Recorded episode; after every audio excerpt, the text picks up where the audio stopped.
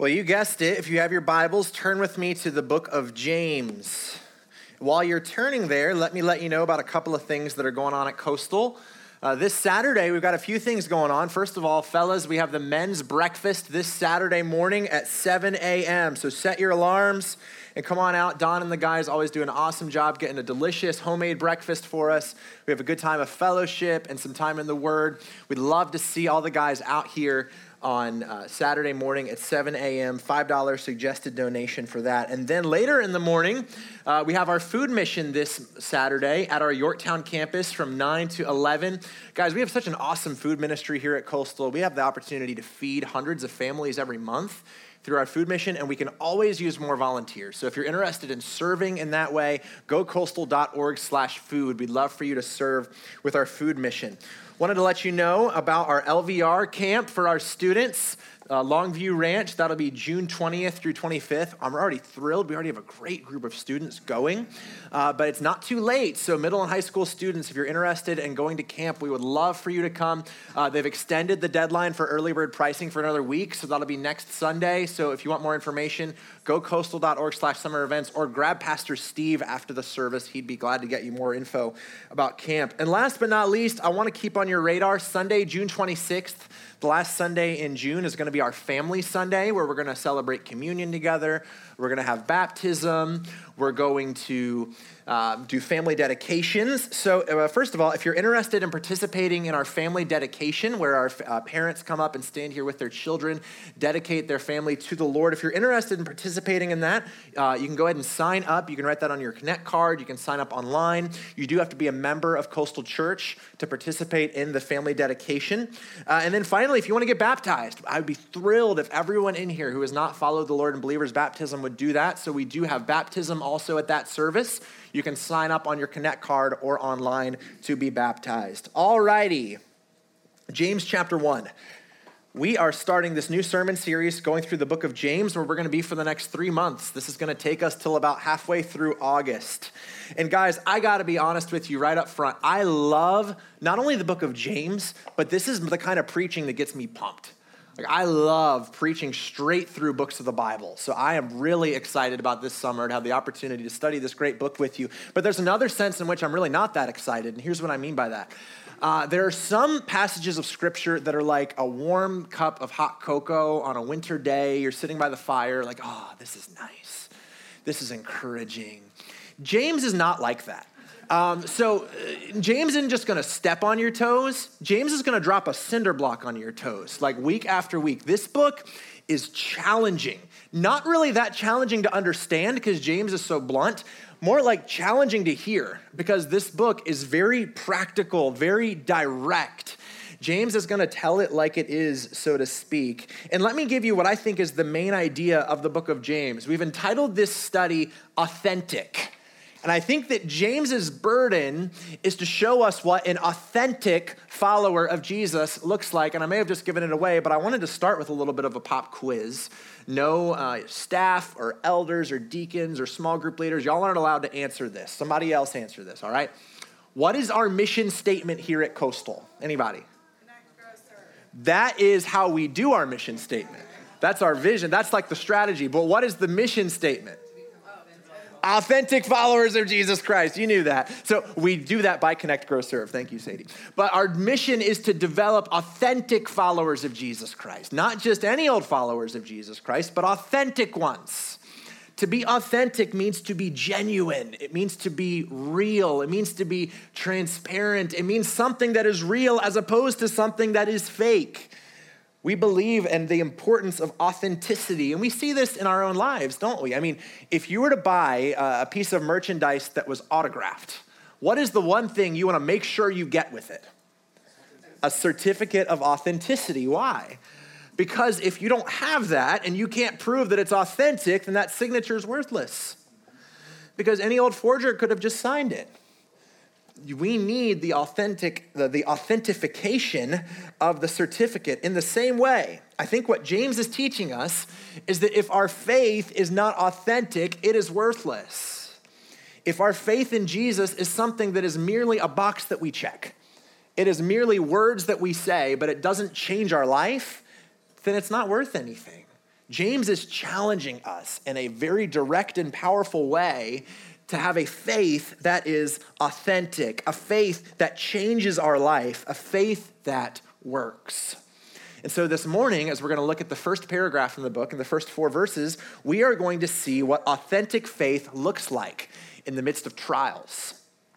We're going to see what authentic faith looks like in trials. James begins in verse 2 by saying, "Count it all joy, my brothers, when you meet trials of various kinds." The reality is we live in a broken and sinful world, and we are all going to face trials of various kinds. And he says the really crazy thing that we're supposed to count it joy when that happens. So why should we have joy in trials? That's what we're going to talk about this morning. And as we're getting into it, I came across this quote yesterday afternoon. So preachers, it's never too late. And I thought it was so good, I had to have it in the intro, because this quote encapsulates everything I want to say this morning, but says it much better than me. And so, of course, it's from Spurgeon. It says this: "No flowers wear so lovely a blue as those which grow at the foot of the frozen glacier. No stars gleam so brightly as those which glisten in the polar sky. No water tastes so sweet as that which springs amid the desert sand. And no faith is so precious as that which lives and triumphs in adversity. Tried faith brings experience." And this is my favorite sentence. "You could not have believed your own weakness had you not been compelled to pass through the rivers. And you would never have known God's strength had you not been supported amid the water floods. Faith increases in solidity, assurance, and intensity the more it is exercised with tribulation. Faith is precious, and its trial is precious too." I love the idea. You would never have known your own weakness if God had not brought you into a trial, but you also would never have known God's strength if you hadn't needed to be supported by him through it. And so what I want us to see this morning, here's the main point. We can have joy in trials because God is at work to make us more like Jesus. We can have joy in trials because God is at work to make us more like Jesus, because we know that God is doing something in the trials to make us more like his son. So with this in mind, let's start by just looking at the first verse together, James 1:1. "James, a servant of God and of the Lord Jesus Christ, to the 12 tribes in the dispersion, greetings." Let's pray. Father, we thank you for this morning. Lord, we come to a text like this, and as we're going to reflect on the trials that we all face, Lord, I know as I look around this room, there are many of us in this room, Lord, perhaps all of us to one degree or another, who are facing trials of various kinds, Lord. And the idea of having joy in the midst of trial, Lord, that does not come naturally to us. That does not seem normal, Lord. That is something that requires faith. So, Lord, would you strengthen our faith today? Would you help us by the power of your Holy Spirit to behold wondrous things out of your word this morning? Lord, as we just sang about, would you help us to become more like Jesus, that we would be out of the way and to have more of you in our lives? We love you and we praise you in Jesus' name, amen. So I'd like to begin this morning by breaking down verse 1 and talking about the book of James together as a whole as we begin this sermon series together. The first 10 minutes, we're going to be getting into some background information on the book of James. And now, before you tune out, I think this is important, all right? As we're going to study this book for the next 3 months, this is the stuff that you need to keep in the back of your mind with every single verse that we read in this letter. So let's talk about the book of James for a minute, and let's start with the very first word in the book. The first word of the first verse is James. Now, here's another pop quiz. I don't think you need to know Greek for this one. Don't need to go to seminary for this one. You ready? Who wrote the book of James? Anybody? You know, Scott Owsley said John in the first service, just to call him out. He got an F for that one. Now, it was James, but the question is a little trickier than that, because there's like 4 James in the New Testament. Okay, so we're talking about James, the one who is the half-brother of Jesus. If you don't know why he's the half-brother instead of the full brother, we'd love to see you at Christmas time, and we'll get into that. So this James is the half-brother of Jesus, and I'd like to give you a little bit of information about James's life. Let's do a quick bio on James. So first of all, during his earthly ministry, James did not believe in Jesus. He wasn't buying into the hype. This is what it says in John 7:5, "For not even his brothers believed in him." So you've got him, he's skeptical. He sees his older brother going around doing all this stuff. He doesn't believe in him. But then the Apostle Paul in 1 Corinthians 15:7 lists James as an eyewitness to the resurrection of Jesus. And now seeing your sibling get crucified and then come back to life has an effect on a person. So then this is what we see in Acts 1:14. All these with one accord were devoting themselves to prayer, together with the women and Mary, the mother of Jesus, and his brothers. So after the death and resurrection of Jesus, James, along with the rest of the family, become followers of Jesus. And if you keep reading in the book of Acts, particular chapters 12 and 15, we see that James rose to prominence in the early church and became one of the most influential leaders in the early church. He became the senior pastor, if you will, in the church in Jerusalem. And Paul recognizes James alongside Peter and John as like the three most influential guys in the church. He calls them pillars. This is what Galatians 2:9 says. And when James and Cephas, that's Peter, and John, who seemed to be pillars, perceived the grace that was given to me, they gave the right hand of fellowship, so on and so forth. The point there being, even Paul is recognizing James as an influential leader in the early church. Now, to get outside of scripture and get a bit into church tradition, he was nicknamed James the Just because he had a reputation for his high moral character. One writer said that he had knees like a camel because he spent so much time in prayer, so much time on his knees in prayer. And eventually in 62 AD, James became a martyr for the faith. One writer said that Jewish scribes and Pharisees brought James up to the top of the temple in Jerusalem, and they tried to force him to renounce his faith in Jesus, and he refused. So they threw James off the top of the temple. And James actually survived this fall from a great distance. And so then a mob came and beat him to death with clubs. And while he was being beaten to death, we are told that like his older brother before him, he prayed for those who were persecuting him, that they would be forgiven. So this is a quick bio on James's life. Now let's see how James describes himself in James 1:1.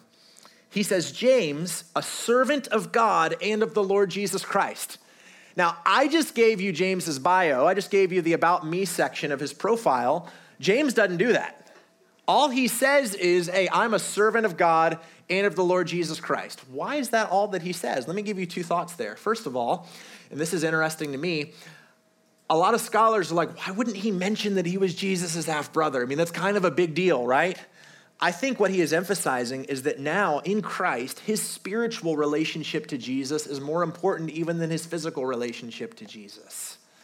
That what is more important is not that he is Jesus' half-brother, but that he is now a brother in Christ with all of Jesus's people. So that's the first thing. And the second thing is this. I think it speaks to his humility.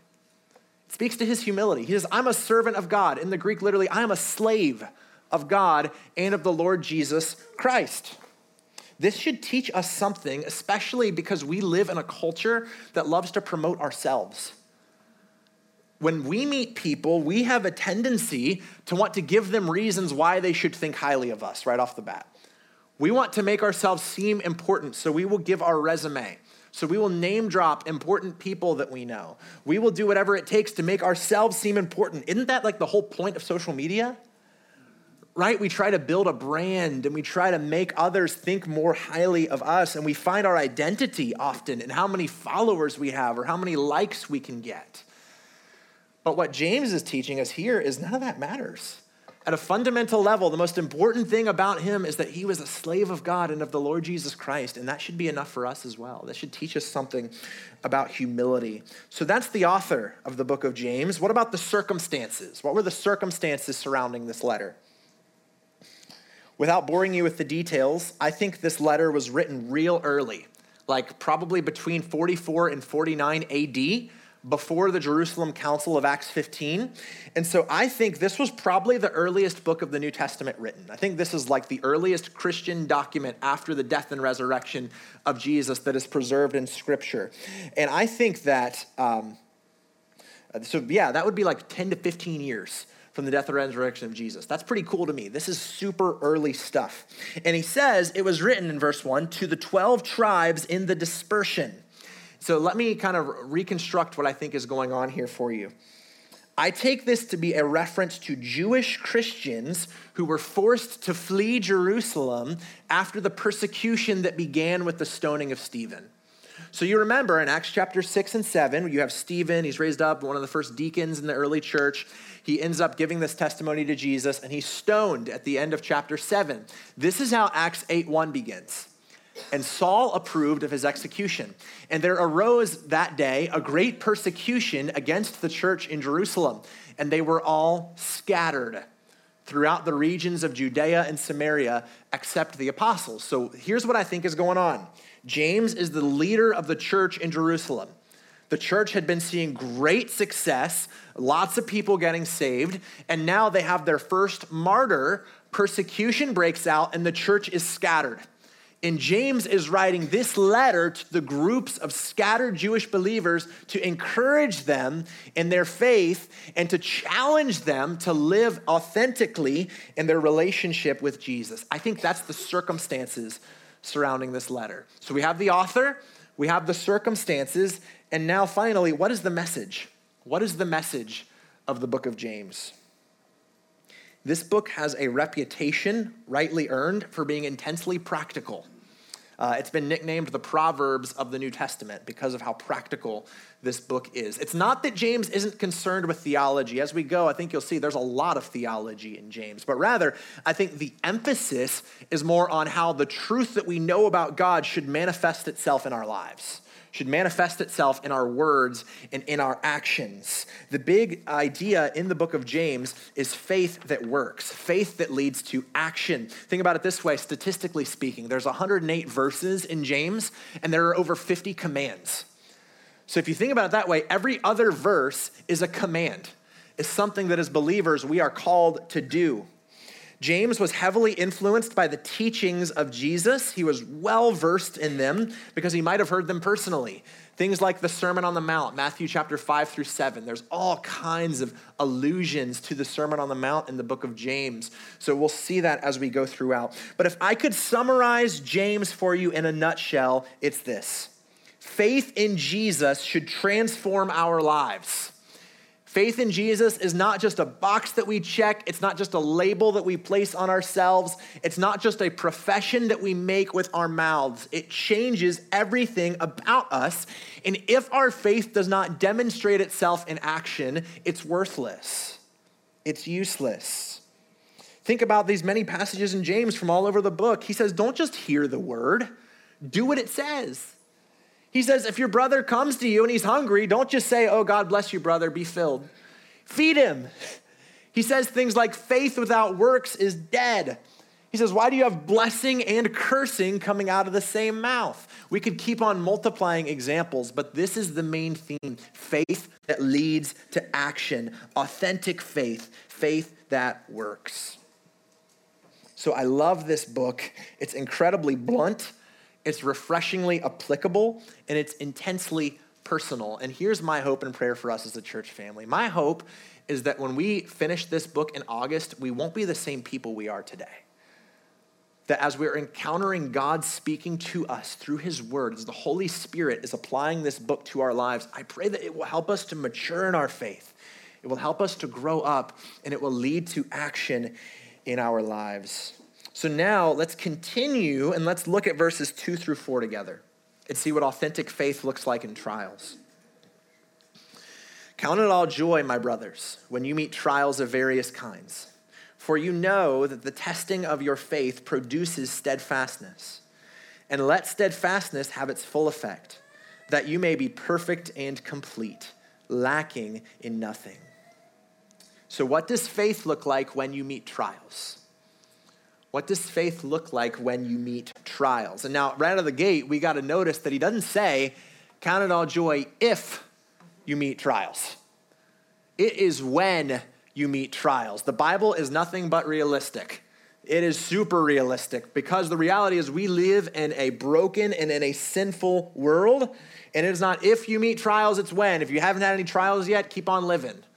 Ask somebody who's been around longer than you. You will meet trials in this life of various kinds. And I love that he says various kinds for this reason. I think we'd be tempted to spiritualize this if he didn't. We'd be tempted to look at this and be like, well, I'm not living under active persecution and there's nobody trying to chop my head off, so I have no reason to count what I'm going through as a trial. Well, let's go through the book of James for a moment. What are the trials that he talks about? He talks a lot about poverty and wealth. He talks a lot about persecution connected to poverty and wealth. He talks a lot about sickness, chapter 5. He talks about brokenness in our relationships, interpersonal conflict in chapter 4. Later in chapter 4, he talks about the world and being tempted to be like the world. So let me ask you, you ever been poor? You ever been mistreated? You ever been sick? You ever been in a fight? You ever been tempted to become more like the world? If so, congratulations. Those things count as various trials. And if I missed one, I think the word various covers it. Right? The idea is we all go through trials of various kinds. And he's acknowledging that when you meet trials of various kinds. But he says, and this is the crazy thing, when you do that, I want you to count it all joy. Count it all joy when you meet trials of various kinds. The word count is a word that has to do with our mind. It has to do with our thinking. This is important. He's not talking about our feelings yet. He's not saying, listen, when you meet trials of various kinds, I want you to be happy about it. I want you to grin and bear it. I want you to be happy when bad things happen. That's not what he's saying. He's saying, I want you to think about it in a joy-filled way. I want you to have a joyful perspective about your trials. And how do we do that? How on earth do we do that? Because when I face trials, let me tell you, joy is not my first reaction. We do that when we learn to value what God is doing in our lives more than our personal comfort, more than our personal ambitions. This is what Warren Wiersbe wrote. Our values determine our evaluations. If we value comfort more than character, then trials will upset us. If we value the material and physical more than the spiritual, we will not be able to count it all joy. If we live only for the present and forget the future, the trials will make us bitter, not better. We have to ask the question, what am I valuing here when I am facing a trial above everything else? Am I valuing the work that God is doing in my life or my own desires, my own comforts? That's why I love that song we just sang, More Like Jesus. I always get emotional at that line that says, here at your feet, my desires and dreams I lay down. That's a picture of what faith looks like in the midst of a trial. The faith to be able to say, Lord, I'm willing to lay this down at your feet because I trust that you know what you're doing. That's how we can rejoice. And James picked this up from his older brother, Matthew 5:11. Blessed are you when others revile you and persecute you and utter all kinds of evil against you falsely on my account. Rejoice and be glad. Count it all joy, disciples. Why? For your reward is great in heaven, for so they persecuted the prophets who were before you. Even when we're suffering, when we're being mistreated, when people are speaking bad about us, whatever the trial might be, we can rejoice by keeping that eternal perspective that God knows what he's doing and that he is doing something through the trials. This is what James teaches us in verse 3. He says, count it all joy when you face trials of various kinds, for you know that the testing of your faith produces steadfastness. If I could summarize the teaching of verse 3, it's this. Know that God is at work. Know that God is at work. So let's look at verse 3 together. He begins with, for you know that. Again, we're not talking about feelings yet. He's talking about this is what you know. This is what you know to be true. You know that the testing of your faith. Now, it's interesting to me, in verse 2, it's a trial. In verse 3, it's a test. It's referring to the same thing.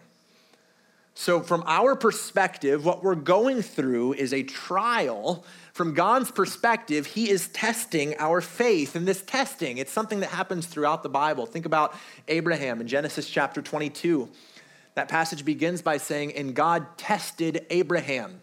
And he commanded him to take, you guys know the story, to command him to take his son Isaac and to offer him as a sacrifice. And at the last moment, God stops him because he knew that he was willing to obey. And God says, now I know that you love me because you have not withheld your son, your only son whom you love, from me. Abraham passed the test. Think about the book of Job, right? It's 42 chapters of a test of faith. where Job went through trials of various kinds, and God tested his faith. Now, for a real negative example, think about Israel in the wilderness. It says that God tested them to see if they would live by bread alone or by every word that comes from the mouth of God. Guess what? They failed that test. Read the book of Numbers. They failed that test. And now in all of these examples and more, God is not testing people because he needs more information. He's not testing them because he doesn't know them. God knows everything. He's omniscient. But rather, God is testing them to reveal to themselves and to everyone else what the quality of their faith is. And God uses the testing of our faith to refine our faith, to strengthen our faith, to grow our faith. This is what it says in a passage very similar to the one we're studying. In 1 Peter chapter 1, verses 6 and 7, he says, "In this you rejoice, though now for a little while, if necessary, you have been grieved by various trials, so that the tested genuineness of your faith, more precious than gold that perishes, though it is tested by fire, may be found to result in praise and glory and honor at the revelation of Jesus Christ." What Peter is saying is when your faith is tested, when you go through the various trials, God is using that testing to refine your faith. In the same way that fire refines gold, so the testing of your faith refines you. It refines your faith. And I mean, think about fire for a minute. Fire either refines or destroys, depending on what's in the fire. If gold's in the fire, it's purified, it's refined. But you throw wood in the fire or hay in the fire, it's consumed. In the same way, when we go through trials, when our faith is tested, if our faith is genuine, if it's authentic, then all the trial can do is refine us. It strengthens us. It makes our faith more genuine, and that will result in praise when Jesus returns, Peter teaches us. But if our faith is not real, the fire of testing can destroy us. Think about what Jesus says, the parable of the sower, right? When those thorns come, it chokes out. When the trials of this world come, it chokes it out. So here is what fascinates me about this verse. Verse 3, "For you know that the testing of your faith produces steadfastness." This was one of those light bulb moments for me as I studied this passage and meditated on it the last 2 weeks. I'd always assumed that when it comes to suffering and trials as Christians, that our calling is to persevere through the trial. Our calling is in the midst of the trial, in the midst of the suffering, God is calling us to persevere. And listen, that's true. But James ups the ante. This verse says more than that. He's not just saying you need to persevere in the midst of trials when you meet them. He says something even weirder than that. He says the testing of your faith produces steadfastness. So the trial is not merely the obstacle that we are to persevere through. The trial is the instrument that God is using to grow us. We think of trials as obstacles. We think of trials as something that God needs to overcome so that I can get past it. James is saying trials are opportunities.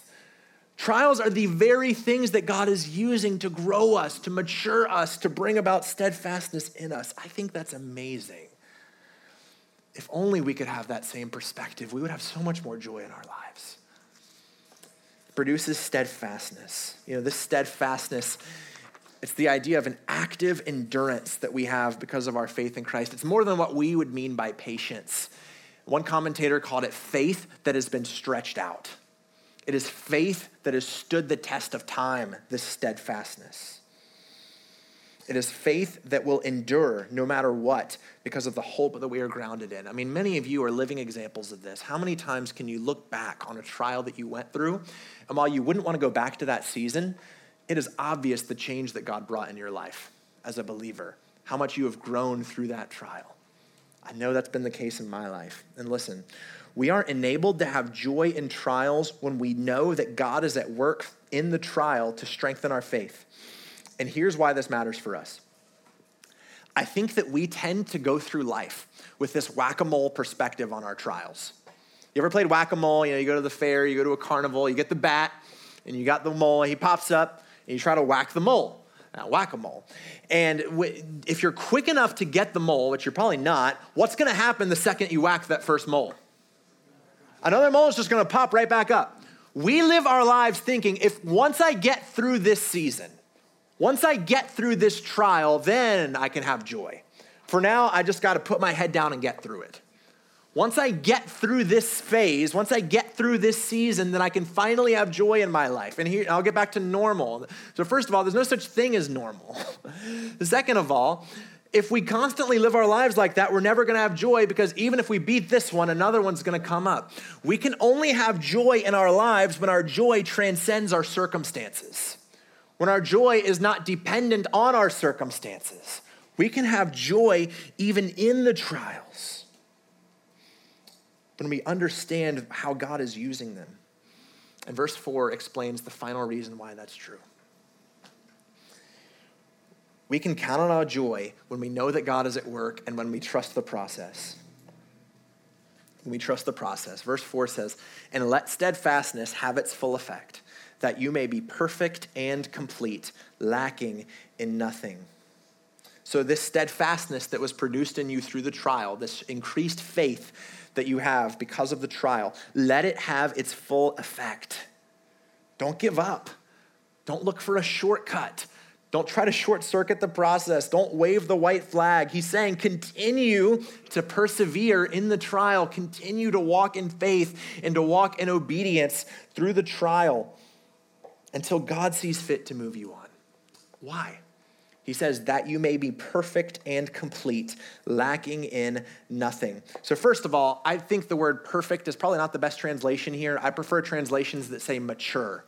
I don't think that James is teaching that if we persevere in trials, then we will become morally perfect in this life. The Bible teaches as long as we're here on this side of glory, we're going to be sinners. We're going to be imperfect. The idea rather is maturity, that as we persevere in trials, we are going to continually grow in maturity as believers, that we will be complete. We will have a single-minded, passionate devotion to Jesus in every area of our lives, and that we will be lacking in nothing. We will have everything that we need as fully grown-up, mature believers to be the people that God has called us to be and to advance his kingdom for his glory. To summarize all of that, it means we need to trust the process. It means that if you're walking through a trial this morning, you need to trust that God knows what he's doing, that God's sovereign, that he's good, that he's wise, and that we might not know why God has us going through this trial, but we can trust that he's doing it for a reason, and that reason is to make us more like Jesus, that he's using the trial to produce steadfastness in us. We will only learn how to view our trials as opportunities to glorify God when we understand that God's ultimate goal in our lives is to make us more like Jesus. Romans 8:29, from those whom he foreknew, he also predestined to be conformed to the image of his Son. That is God's ultimate purpose in your life, to be conformed to the image of his Son, to be made more like Jesus. Until we learn to view our lives in the same way, we will never have joy in trials. Trials will be seen as obstacles to joy rather than opportunities for joy, until we learn how to view it from God's perspective. So let me encourage you, whatever trial it is that you're facing this morning, trust the process. Trust that God is at work in you to sanctify you, to purify you, to test your faith, to make you more like Jesus. Trust the process. So let me leave us this morning with two final takeaways. I got two takeaways this morning, and one's really easy, and one's really hard. So do you want the easy one first or the hard one first? All right, we'll start with the easy one. The easy one is this: read James. Seriously, that's it. Read James. I want us all to go home this week and read through the book of James. It's 108 verses. It takes about 10 or 15 minutes to read through. You can read through it on your own. You can read through it with your small group. You can read through it with your family. Just read through this entire letter together. As you're starting a new sermon series, it's the best way to get prepared, just to know the whole letter. And let me encourage you, read it in such a way that you're highlighting the verses that stand out to you. You're meditating on them. I believe that God wants to use this book in a powerful way in our church family this summer. So let's immerse ourselves in the teaching of this book, and a good place to start is just to read it. Okay, I'm asking for like 15 minutes of your week. That's the easy one. You ready for the hard one? This one's going to take more than 15 minutes. Rejoice always. This one's 24/7. Rejoice always. Count it all joy always. This is what the Apostle Paul wrote in Philippians 4:4. Rejoice in the Lord always. Again, I will say rejoice. I love that in case they missed it with the always thing. Again, I will say rejoice. And I think that always maybe especially means in the midst of trials. Rejoice, especially when you're facing a trial, because God is using that. As Paul wrote again in Romans 5, not only that, but we rejoice in our sufferings, knowing that suffering produces endurance, and endurance produces character, and character produces hope. And hope does not put us to shame, because God's love has been poured into our hearts through the Holy Spirit who has been given to us. It's not just that God wants you to walk through suffering and continue to be faithful in it, though that's true. It's that God is using even the suffering itself to make you more like Jesus.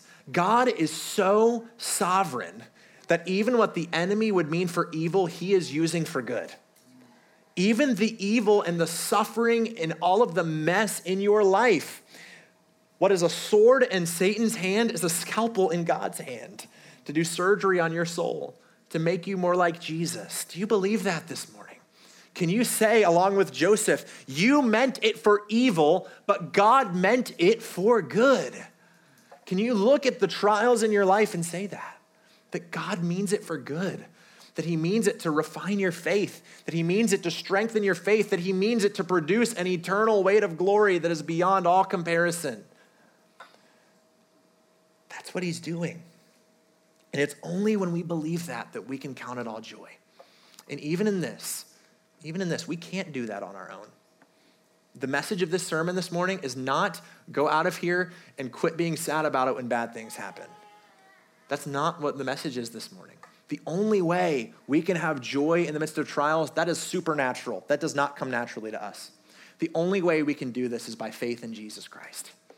The only way we can do this is by keeping our eyes on Jesus. Because here's the crazy thing. Jesus is our model of counting it all joy when you meet trials of various kinds and enduring until the end. Jesus is the one who in the Garden of Gethsemane said, Father, if there is any other way, let this cup pass from me. Nevertheless, not what I will, but Lord, what you will. He submitted to the will of the Father when he is facing the most incredible trial imaginable. He's facing a trial that makes all of our trials look like nothing in comparison, the eternal wrath of God on the cross for the sins of humanity. He faced that trial, and yet when he went to the cross, you know what Hebrews 12:2 says? It says, for the joy that was set before him, he endured the cross, despising the shame, and he is seated at the right hand of God. Jesus was able to count the cross all joy, because of the joy that was set before him. And because of that, he was able to endure the most horrible trial you can imagine. And if Jesus was able to endure that trial for us, then by faith in him, by the power of the Holy Spirit, we really can begin to count it all joy when we face lesser trials. Because God proved on the cross that if he can take the most horrible event imaginable, the death of the Son of God, and use it for good, for the ultimate good, then why do we doubt that God can use our smaller trials for good as well? We need to know this perspective. We need to know that God is at work in our trials to make us more like Jesus, to conform us to the image of his Son. And it is then and only then that we will be able to count it all joy. So whatever you're facing this morning, whether it's brokenness in a relationship, maybe a difficult marriage, maybe difficulty in parenting, maybe a loved one that doesn't know Christ that you've been praying for. Maybe it's health related. Maybe you're walking through a season of ill health in whatever shape that takes. Maybe it's financial. Maybe you're looking at the economy and you're looking at the inflation and whatever else. Maybe you lost your job and you're walking through a trial financially right now. Maybe, I don't know, you fill in the blank, various kinds. Whatever trial you're walking through this morning, we can learn to count it all joy when we trust that God is good, that God is wise, that God is sovereign, and that he is using every moment of it to make us more like Jesus. So I'm going to invite the worship team to come now. And my hope and my prayer for us as we go from here this morning is that we will be empowered by God's word through the Spirit to have a faith that is authentic even in the midst of trials, that these trials would produce steadfastness in us as we keep on following Jesus. And listen, at this point, I want to invite our prayer team to come as well. And listen, if you came in this morning and you are facing a serious trial, one of the best things that you can do when you're facing a trial is to bring it before the throne of grace in prayer, because the Lord loves to answer the prayers of his children. So if you have a trial that's burdening your heart this morning, I'd encourage you to come and pray with one of these folks during this last song, after the service. They'd love to talk with you and pray with you about that. So it's my prayer, church, that as we study this book together this summer, that our faith would be made stronger, that we'd be encouraged in our faith, and that we wouldn't be the same people as we are today. Let's close with prayer. Oh Lord, we love you. We praise you. We praise you, Lord, that you are faithful, Lord, even in the trial, Lord, even in the storm. You are always there with us, and you promised, Lord, to work all things together for good, for those that love you and are called according to your purpose. So Father, help us to see things from your perspective. Help us to value the work that you are doing in our hearts, the sanctifying work, Lord, even more than our own desires and our own dreams. Lord, work in us. Draw us closer to you. Make us more like Christ. Lord, for those of us this morning who are hurting or are burdened with a trial, Lord, strengthen our faith. Refine us. Refine our faith so that it will be like pure gold, Lord, not like wood that is consumed. Make us more like you. We love you, Lord, and we worship you. In Jesus' name we pray. Amen. Let's stand and close this thing.